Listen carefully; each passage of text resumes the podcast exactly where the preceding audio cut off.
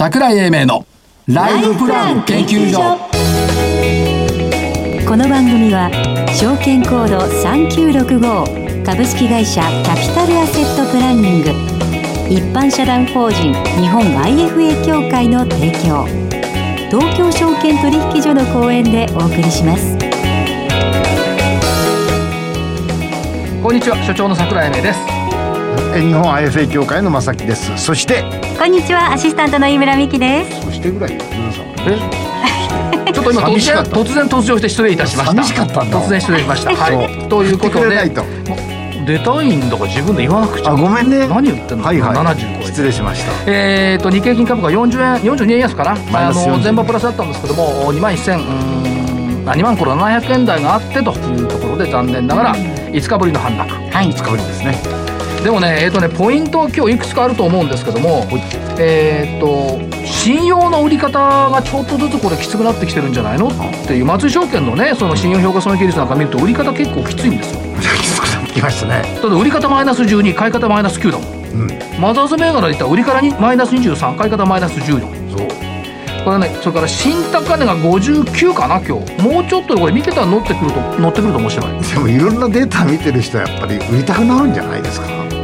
それから最低そうは言ってだから最低売り残が増えてるのよう。ん。5月15日時点で時点で1437億円増えて2兆4974億円。ほぼ過去最高水準、だから EPS いい加減ってのは先週から言ってますけど。言ってますね。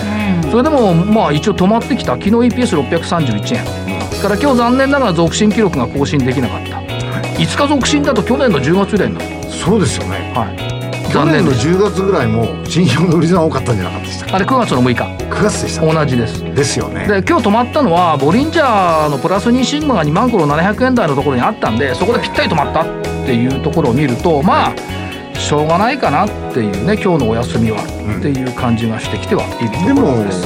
今600円台ですか、うん。乗ってきたのが。だから徐々に徐々に高値も更新されつつありますよね、はい、では先週の振り返りから。どうぞ。ゾウさん、振り返りたいでしょうね。えー、ワコム。474円から459円。バツ。大変申し訳ありません。勝率0%はい。私はい。グレーステクノロジー、3755円から4040円。4000円台乗ってきましたね。これ高値もっと上あったんだよ。ありましたうん丸とにかく。4275円までだった、はい。岡本岡本ガラスワンチャンスで先週木曜日安かった174円、今日183円丸。丸、アズワン、えー、1万250円から1万1540円今日1万1600円まであった、丸。全丸。やっぱこれでねあの正木さんに僕はねあの曲を送りたい歌を。曲。歌を？最近朝ドラ見ていたらあの紺碧の空の歌作るの苦労してるから。うん、はい。完璧の下手っつうのを送りたい。ありがとうございます。何でもいいです。え？どうぞ。なんで？いいですよ。だっていいですよどうぞ。完璧の下手。どうぞ。仰ぐ銘柄。どうぞ。まあいいや。はい、今週の銘柄。今週の銘柄はですねえーっと3741セック。はいみなよい。ええ、みなよいセックですね。まあ、あの、モバイえーっと、IT ですとか、それからロボットとか、はいそういう技術のお先駆者ですね、ここはね。はいまあ、アメリカで言えば、あーなんていうんですか、マイクロソフトですとかね、ちょっとそういうふうな基礎技術から入ってる会社です。えー今度、おえーはやぶさですか。年末に帰ってきます。はい。大いに期待できると思いますし、こういう変化の時代にはぴったりだと思います。あ素敵わかんない人聞いててもはやぶさん帰ってくるから何なんだよってはやぶさ会長、はやぶさの、あの、技術ですもん、これ。どの技術ねをやってるの、ね。いい対応でしたっけ？これ。え？何でしたっけ？本当にもういい加減な銘柄チェック詰めますね 今日もこ 言葉を選ぶのが難しいシです。ステムをきっちり動か動くか動かないかっていう何かあった時にちゃんと戻すことのシステムをここは研究してるんですね。って言わなきゃ分かんない。そう、リアルタイムソフト。そうよ。そうです。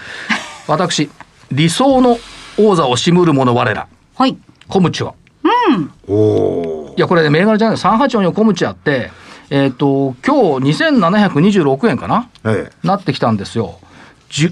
過去最高値更新なんですけど、はい14年前の株価って知ってます？換算すると。え。え、10年前、換算？うん。換算？14年か13年前でもいいんだけど。に、分割してるからね、そうそう。でも、200円台じゃなかったでしたっ14円。けえ、14円？うん、だから、えっ、と、13年間で実に約200倍になってる。へえすごい。これが理想の投資でしょ。おっしゃる通りです。だけどね、多分持ちきれた人いないと思うんだ、ほとんど。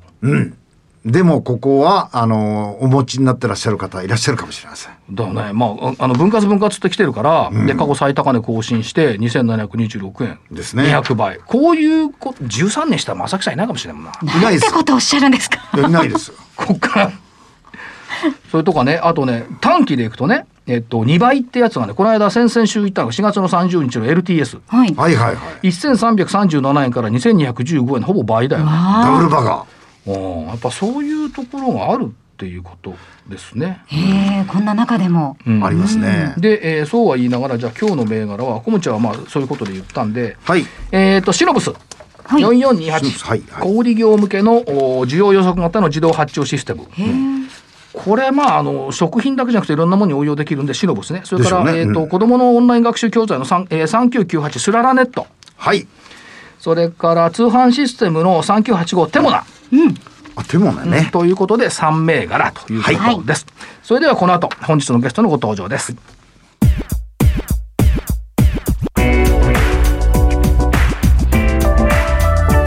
桜井英明のライフプラン研究所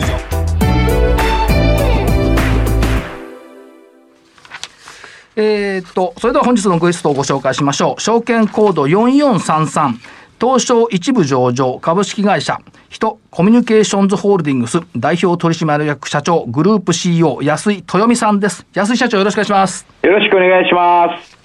まず改めて、人コミュニケーションズホールディングスさん、どのような会社か教えていただけますでしょうか？はい、えー、よく聞かれるんですけども、はい私どもはですね、何屋さんと聞かれれば、あ営業支援企業ですとえいうふうにお答えしております。えー販売サービス営業分野において、まあ、人力を使った営業支援もあれば、はい。IT デジタルを加えながらですね、いろんなことで、えーリソースを使いながら、はい。営業販売サービス分野の営業をアウトソーシングするとはいいうような会社と思っていただければと思いますえ。かしこまりました。創業以来の追っかけておられるテーマは、本格的マーケティングのアウトソーシング時代を切り開くそうですね。ということですね。はい、そういうことです。で、今期のテーマは、マーケティングの未来創造企業へ。そうです。ということですから、えーそれを手掛けておられるということですね。そうですね。で、えっと、個別のところ、例えばその営業支援企業ということでいくと、どんな事業領域になるんでしょうか？えっと、大きく分けるとですね、人を使う部分とですね、はい。あの人力を使う部分とデジタルだとかいろんなものを使う部分とに大きく分かれるんですけれども、はい。えーまあプラットフォームを2つ持ってましてですね、はい。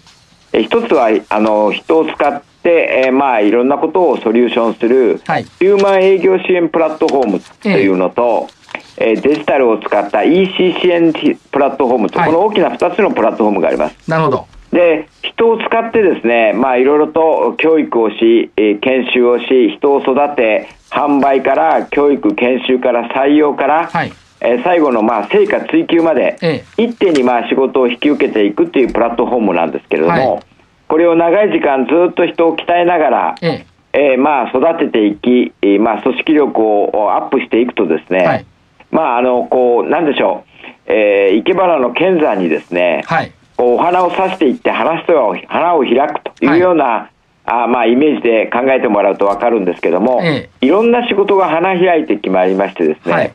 今ではですね販売サービス分野とい言ってもですね、えー例えばスポーツ分野、はい。観光分野、はい。えー等々含含めてですね、えーまあ、いろんなあー 商材を取り扱う、うまあ、販売部門も含めてですね、はいたくさんの仕事を、まあ、営業支援の立場でやっているとい。うふうに思います。これやっぱり社長、最初の剣山がしっかりしてたからいろんな花が咲いてるって考えていいんですか？あそういうことなんですね、ええ。あの基本的にはですねやっぱりいつも基礎ここをすごく大事にしましてですね、一つはやっぱりあの人っていうのは一人ではどうしてもできないことがい。っぱいあって、はい。私自身も皆さんもそうかもしれませんけども、え人生振り返ってみるとですね、はいい、ろんな人にお世話になって、はいい、ろんなやっぱり集団いわゆるチームですね、ええこの中で集団の中でいろんな教育を受けて、はい。それで刺激を得てやっぱ育んできた部分って大きいと思うんですねなるほど。人ってやっぱり人に支えられてやっぱり成長してくるもんですから、はやっぱりチーム戦でですね、やっぱりその仕事なりを受けて、はい。ええーみんなでやっぱりそこをやっぱ育てていく、はい。えーまあ、ここが大事だというプラットフォームになってるんですね。社長、やっぱりあの、大分舞鶴高校出身ラグビー部っていう、それが素地ですね。あのもともとですね、ええやっぱり今まで、えちょっと長くなりますけど、やっぱラグビーがですね、はいやっぱ経営してて、ずいぶん助けてくれたんですね。なるほど。えーそれはやっぱりどういうことかっていうと、はいやっぱりオールフォアワンとかワンフォアオールとかええよく言いますけども、やっぱりその、なんて言いますかね、一人はみんなのためにとか、はいみんなにお世話になって今があるとかですね。はいでまあ、そういう部分がですねいろいろこう行き詰まった時にいろいろ助けてくれましてですね、はいこれはあの嘘でも何でもなくはい今だからその、あの感謝を込めて今えー鋭意その恩返し中でございます。音楽集団。日本のために。はいということですね。あと、あの、e コマースのところ、おこの辺の支援受託事業、これはどんな感じなんでしょうか？えーっとですね、まああのお3年半ぐらい前にですね、はい。グループ化をしたんですけれども、ええ。ーっとえーっとまあ、もちろん人力を使った営業支援事業はすごく強くてですね、はい。えー大きくスケールしていっておかげさまで上場も果たしてスケール来てきたんですけれども、はい。将来を考えるとですねやっぱり、えーいろんなあ、まあ、ものを買ったりサービスの受け方っていうのは、あのご承知の通りネット化が避けられないと。えええ。そんな中でですね、ネットのビジネスの中でもですね、はいい、かに我々は、えーそのビジネスに対して営業支援をやっていくかと、はいこう考えたときにですえね、えー EC の総合的なですね、フルフィルメントの、えー支援事業をはい思いついてですね、えーある企業を、えー今あるグループ企業の BBF をですね、はいグループ化して、さらに今磨きをかけて、ええ今育てているところなんですね。なるほど。では、両輪と考えていいですね。両輪というふうに考えていただければ、はい。でまあサイトも今、120社以上、やっぱりあのお私どもが運営させていただいていると、ええ。そういった意味では、立ち位置は違っても、ですね、はい。人力でも EC でも、はい。同じようにあのアウトソーシング事業として、はい。えまあ、おあのお客様と一体となって、はい。お客さんのサービスや販売を頑張っているという位置づけはい一緒だということですね。やっぱりその意味では、その現場の担い手っていうのが重要な立場になってくるってことですね。そうですね、やっぱり我々の世界っていうのは、知ってるとか分かってるとかいうのは、あんまり役に立たなくて、ですね、はいそれはすべてできるに変えないと意味がないと、ああ、いい言葉ですね。はい。で我々はですねやっぱりそのプロ集団として、ですね、はいできるを追求している会社だということです。え従いまして、そこだから使えると、えはい。えー大きな仕事も、大きなエリアも、はい。すべて任せていただくと、機能分離のもとでですね、はいそういう位置づけを常に、まあ、あのあらゆる立場で、あまああのけあのまあ、心身ともにもこう磨いているという、はいこういう会社であると思っていただきたいですね。やっぱり、プロとしてできるを当たり前だにしていくって、これはいい言葉ですね、社長。そうですねやっぱり今のあところっていうのは、またなんかなかなか頑張るとかっていうところって難しいところはあるんですけれども、はいやっぱりできるようになって初めて仕事になると思うんですよね。はいできるから頼れると、はい。それも経験値に基づいた力強さですね。はい。まあ、そういうことに基づく、まあ、そのあところで、まあ、これからも磨いていきたいなというふうには思ってるんですはい。ということで、えっ、と、23期連続せ設立以来増収増益、増収をこう、続けてきたっていうことですよね。そうですね、はい。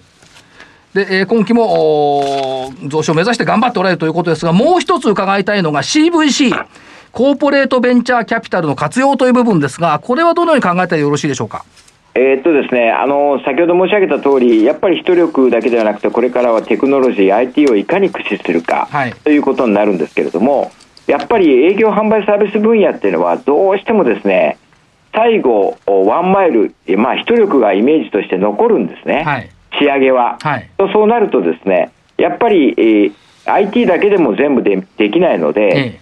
私たちは、私が考えたのは、やっぱり人力プラス IT プラステクノロジー、まあ、そういうイメージなんですね。なるほど。でそこを考えるとですね、はいやっぱりこのテクノロジーをいかに活用していくかっはい。ていうことがまあ大事だというふうに考えました。はい。はい。ということは IT プラス人の力、これによる営業支援が一番付加価値が増大するだろうということですね。まあ、ある意味、ボリュームゾーンでもありますね。ええここが一番のボリュームゾーンでありますし、期待値の大きいところだというふうに思うんですね。えはい。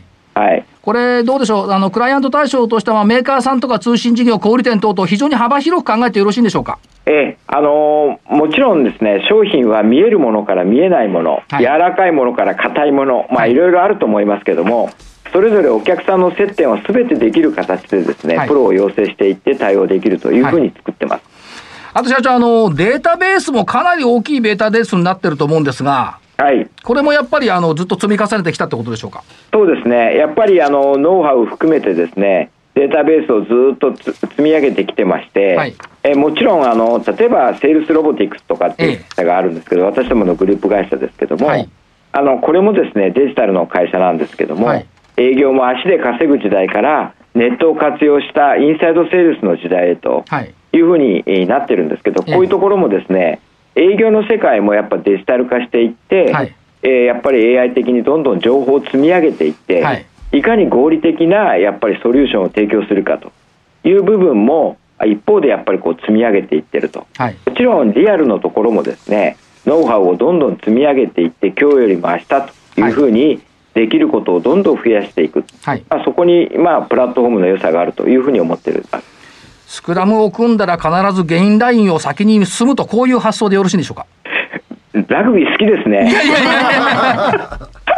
そうなんですよ。すいません。実は好きなんですね。ありがとうございます。本当はい、いとんでもありません。えーまああのそういうことですね。はいやっぱりあの体で覚えていくっていう部分もあると思います。ええええはい。あとあのまあ伺いにくいんですけども現状そのコロナウイルスの影響ってこうあるじゃないですかはい。このあたりってまあプラスマイナス両方あると思うんですけども社長この辺はいかがお考えになっておられますか？えっ、ともちろんですね、はいあのお客様も非常に苦労してます。はい特にその小売店で小売店でも店舗をね持っててもですね。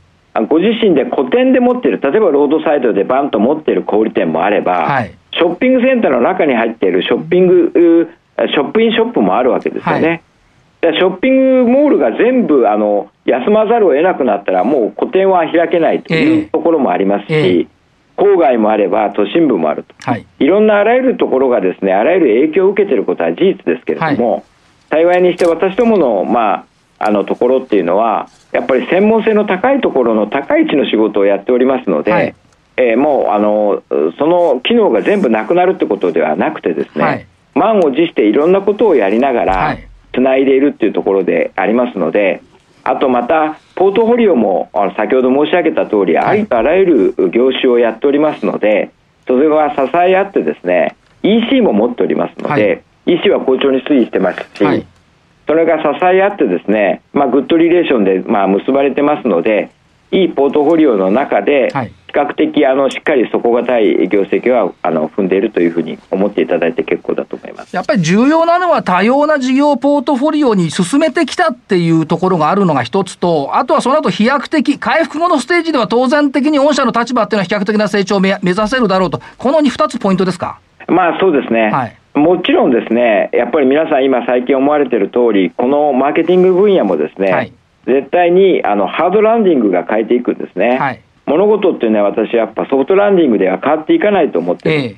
ある日突然起こるこういうことがですね、はい。世の中を変えていくってことは事実です。はい。従いまして、やっぱりこのマーケティングの世界、小売りの世界もデジタルトランスフォーメーションはい。は急速に広がっていくものだというふうに思いますので、まあ、そこの分野もですね、我々は想像しながらこれまでやってきたものが生かされると、こういうふうに思ってまして、はい。先ほど申し上げた通り、デジタルと人力をまあ結びつけたですね、えーサービスをまた展開できるんではないかというふうに思ってます。これは社長、あれですよね、この IT 化を含めたここのところの社会の変化っていうのは予想を超えたスピード感ですよね。そうですね、ええ。あの行き過ぎた考え方が少しあるかなというふうには僕は思うところもあるんですけども、はい。大なり小なりやっぱり、えー進んでいくと思います、えやっぱりあのセールスのところとか、えいちいち訪問しないでいいんではないかとか、はい。えーやっぱり、えー契約処理のもものも全部デジタル化されてとか、えー提案書も全部ネットで、えー渡していってですね、はい。ネット上で話をしていくとか、えーデジタルを加えた合理的な販売方法が、はい。あまあ、あ AI とか比べてですねあとはあカメラセンサーを使った技術だとか、はい。いろんなものが出てきてですね合理的なリアルな販売の現場も生かされていくというふうに、やっぱり DX の進展は見られると思いますね。だからそう想像もしなかっただけにこのスピード感を持ってやっぱり変化に立ち向かっていくっていうことがやっぱり重要ということですね。重要だと思いますね。はいええー忘れてならないのはですね、やっぱりラストワンマイル全部デジタルでできないということですね。はい。はい。そこも必要ですけども、相当強くうなるんですけども、はいそこと合わせた形でですね、はいい、かに人力も生かしていくかっていうことも大事だと思いますね。はデジタルがですね、デジタルがですね。逆逆にですね。はい。はい。社長、立ち止まらずにどんどん前に進んでください。あ、ありがとうございます。あと、あの、投資家さん、たくさん聞いておられると思いますんで、社長からメッセージ一言頂戴できるとありがたいんですが。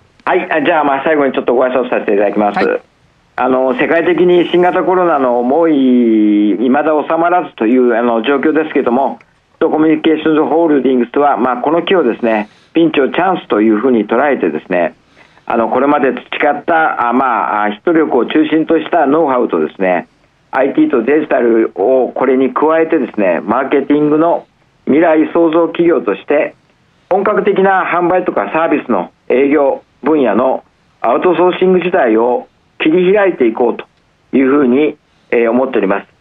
えーそれで、えー社会に貢献してまいりたいと思いますので、これからのヒトコミュニケーションズホールディングスにご期待いただければ幸いで、あー幸いです。本日はありがとうございました。安井社長、ありがとうございました。ありがとうございましいやこちらこそた。ありがとうございました。本日のゲスト、証券コード4433、東証一部上場、株式会社ヒトコミュニケーションズホールディングス代表取締役社長グループ CEO、安井豊美さんでした。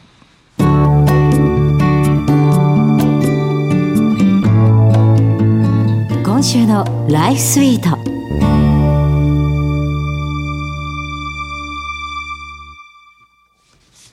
さてこのコーナーではキャピタルアセットプランニングが開発したライフプランシミュレーションツールライフスイートを実際に使いリアリティのあるライフマネープランニングのノウハウを勉強していきますそうですね。はい、これまでの経緯などなどは、えーキャプチャー画像なども含めて番組ウェブサイトに掲載していますのでご覧いただければと思います。結構見てみましたけど、はいうまく、うーなんですか、利用できそうな感じがしますね。いや、本当そうですよね。あの、このライフスイート使いますと、自分の資産がいつ枯渇するかとかが分かってくるわけなんですが、ねえーつまりここまでで資産運用がいかに大切かっていうのを学んできましたが、その資産運用、投資スタイルっていうのの種類とか中身とかっていうのもまたいろいろあるわけですよね。そうです。ね。うん。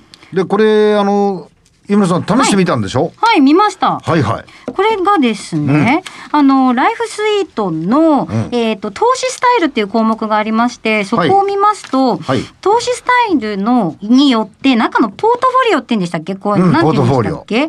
が、投資スタイルがそれぞれあるんですよね。資産の組み合わせです。ね、ポートフォリオってね。はい。なので、安定型ポートフォリオだと、えっ、と、貯蓄性資産構成、うん。これ何パーセントぐらいありました？これはですね、えっと、預貯金が65%で、はいはい。あとは国内債券と外国債券がまあ10%前後ずつみたいな形ですかね。なるほどなるほど。これってどんな感じですか？いや、これですと、はい。現状もう20年近く、はい。ゼロ金利じゃないですか。はい。っていうことは、リターンがなかなか得られないってことですね、現実にはね。じゃあ安全だけどいいこともないよってことですか？あまりリターンは期待できない。はい。20年間やったとしてもね。はい。はい。その他、まあ、堅実とかいろいろあるんですけど、成長、積極、これどうでしょう？積極型投資スタイル、これはどんな感じですか、これだと積極型だとはい。結構その資産配分が、うん。えーしリスクテイクの方にはい。傾くんじゃないですか、うんうん。うん。えっと、中見てみますと、はい。えっと、割合はですね、預貯金は0%、はい。国内債券も0%、はい。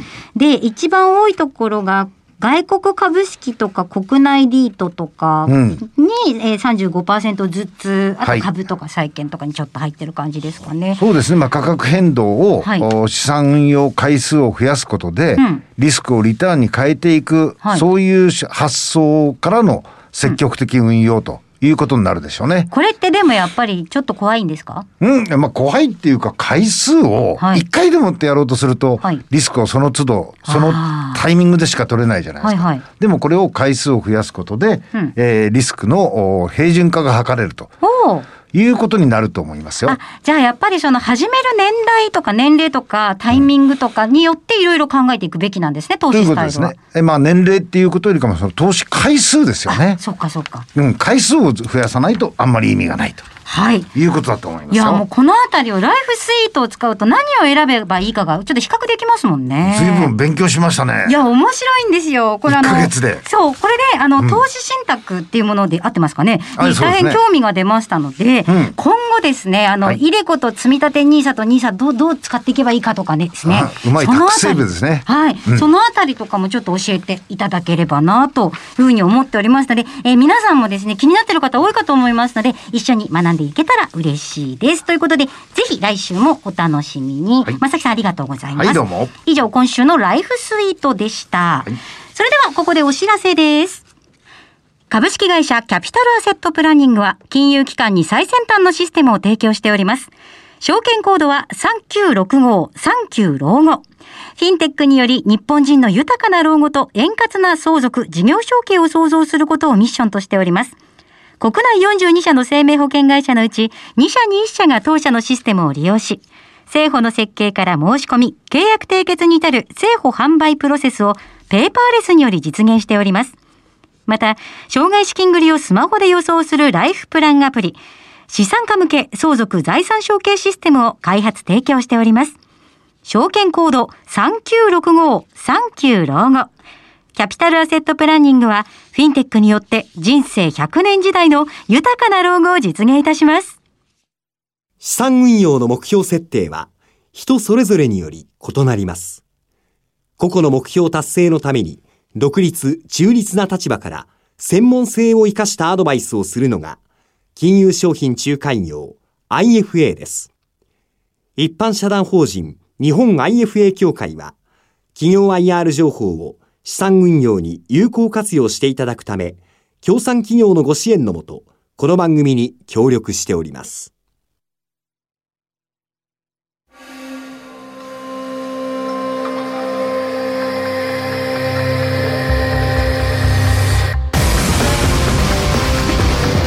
桜井英明のライフプラン研究所この番組は、証券コード3965株式会社キャピタルアセットプランニング一般社団法人日本 IFA 協会の提供、東京証券取引所の講演でお送りしました。なお、この番組は、投資、その他の行動を勧誘するものではありません。投資にかかる最終決定は、ご自身の判断で行っていただきますようお願いいたします。しかし飯村さんも七色の声を持ってる。七色の声。じるのやめてください。はい、言い言い忘れたことなんかなかったあ。えっとですね、えー先ほどのライフスイートのコーナーでですね、いろいろお話しさせていただきましたが、あの、ぜひ皆さんもライフスイート使ってみてください。いろいろなものが、えー見えてくるかと思います。詳しくは番組ウェブサイトにアクセスの方をお願いいたします。お待ちしております。はい。えっ、と先週ちょっとご案内したんですけど、はい。大阪取引所の開催する、まあ JPX の開催するリアルタイムセミナー。あれすごい多いんですね。あのね、予定の数超えるりしました超えるお申し込みを受けまして、は？23日やるんですけど、ええありがとうございました。あ、そうですか。ええー今こそ知っておきたい一歩先の投資戦略ということで、まあアフターコロナの投資戦略サブタイトルが良かったかなマーケットに思いを乗せて なるほど、なるほど。それでねえっ、と あったかいタイトルですね。投資発作令和2年版っていうのを作ったの。おう。8つのねポイント。あこれをまあ令和2年版。セミナーではね、うん。えー発作の5つ目としてはい。ご紹介をしていきたい。はい。あ、そうですか。いいですね。今度教えてあげる。教えてくれる？教えてあげる。あ、僕、古いのは知ってるよ。古いの4つあるんだよ。あ、今度新しい。の新しいの。投資の発作、ということで、えー本日はこの辺りで失礼いたします。お相手は、えー所長の桜井英明。そしてどちら？日本 IFA 協会の正木明夫、そして、アシスタントの飯村美希でした。私も七色の声を使ってみたい。ということで来週のこの時間までごきげんよう